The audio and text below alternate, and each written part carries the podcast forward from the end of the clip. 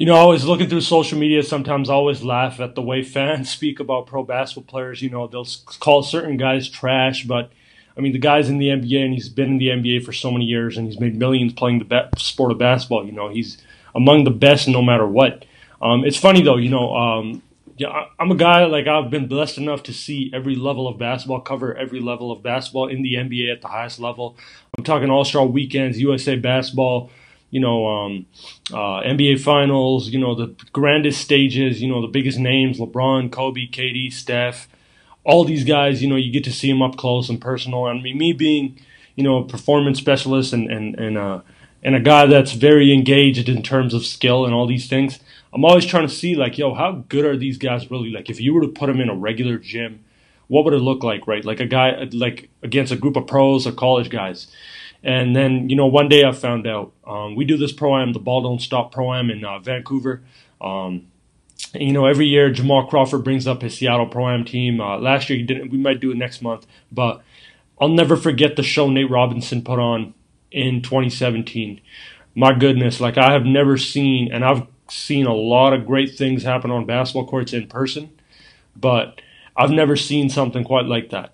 Um, Nate came in, you know and that that this is him. I think he was a year out of the league at that point, and I mean he's going up against a solid group. Like people always look at these mixes and look at these you know runs and look at these open runs and all these things, or or they might see these prime games and say, "Yo, he's facing you know trash competition." Like no, no, you you do not get it at all. He is facing probably some of the best guys possible that that city has ever produced. You know, these are high level college basketball players and some overseas pros that you see playing in the Drew League, that you see playing in any program in the country. Um, and they take pride in competing and they want to go at these NBA guys. So, you know, I'm always looking and I'm always seeing like, let's see what the gap is between these guys if they really try against these types of players. Nate came in that night. He had 40, but it is probably the nastiest 40 point performance I've ever seen at any level of basketball. Um, you know, we've put the mix out many times. Um, it's on our IGTV, but the things that this dude was doing on the court, and he was, people were talking, his, I was talking to someone from the Seattle side, and they said he was actually out of shape at that moment. I mean, Nate just blew the roof off the building, going between the guys. Like, like it literally looked like Harlem Globetrotters type shit that he was doing. And there was a point in that game where he hit seven shots in a row. And I'll never forget it. I was standing on the baseline. You know, this is. Um, he comes down. There's a guy guarding him. He, he keeps hitting jumpers over him, and this is a good player. And you know, Rob Sacre, who's a former Laker, was actually in this mix too. But Nate's just pulling up, pulling up, pulling up, getting to the rim, throwing down dunks, going nutmegging guys. You know, all types of no look passes, between the leg finishes. I mean, it is ridiculous. And then there's this point in this game where like he hits five or six or seven shots in a row, and this is like double heat check at this point.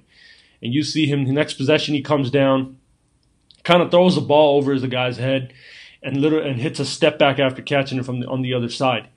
And I'm like, holy shit! And the roof just kind of blew off, like it was super loud in there. I kind of I grabbed Nate. I was like, wow, like this feels like a dream. Like this guy is literally at our pro am putting on a show. The next day, that thing had a million views. Like literally, the next day, that video had a million views, and and I was just blown away by. I was like, wow, like that is when it really clicked to me how insanely talented these NBA pros are. You know, um, KD, you see him. There's a reason he had 66 at the Rucker. Like he was going up against high level guys. Man, these guys are in another gear. And when they get paid to play the game, when they get paid to go to the league, you know, th- that's where they separate themselves, right? Now you got repetitions on every guy that you're playing against. You got so many workouts, you got so many weight room sessions, so many skills sessions, so many just practices against top level guys. You know, you might be playing one on one against, I was talking to Nate. He's like, I used to go one on one against Paul Pierce every day when we were in Boston. I'm like, yo, like it doesn't get any better than that. So that's when they really separate themselves, right? When they become pros in the NBA and they get paid that money. But every single day they're clocking in and they're clocking out and they're going up against the best possible guys in the best possible intensity and environment. That's how you separate them, right? And I see pro level guys, high level overseas guys, and you see that the guys in the league, they're just a gear above everyone, man. And and it is an incredible level. I mean, any player that plays basketball in the NBA, I don't care if he's the 12th man on a team, we got to learn to respect them and appreciate them. That shit is so hard to make. It is damn near impossible. Probably the hardest thing to do in pro sports is probably make the NBA and crack a roster. Like that shit is tough. So any guy that pair wears that patch, respect them. I mean, it is unreal what these guys can do. And Nate should still be in the league, by the way.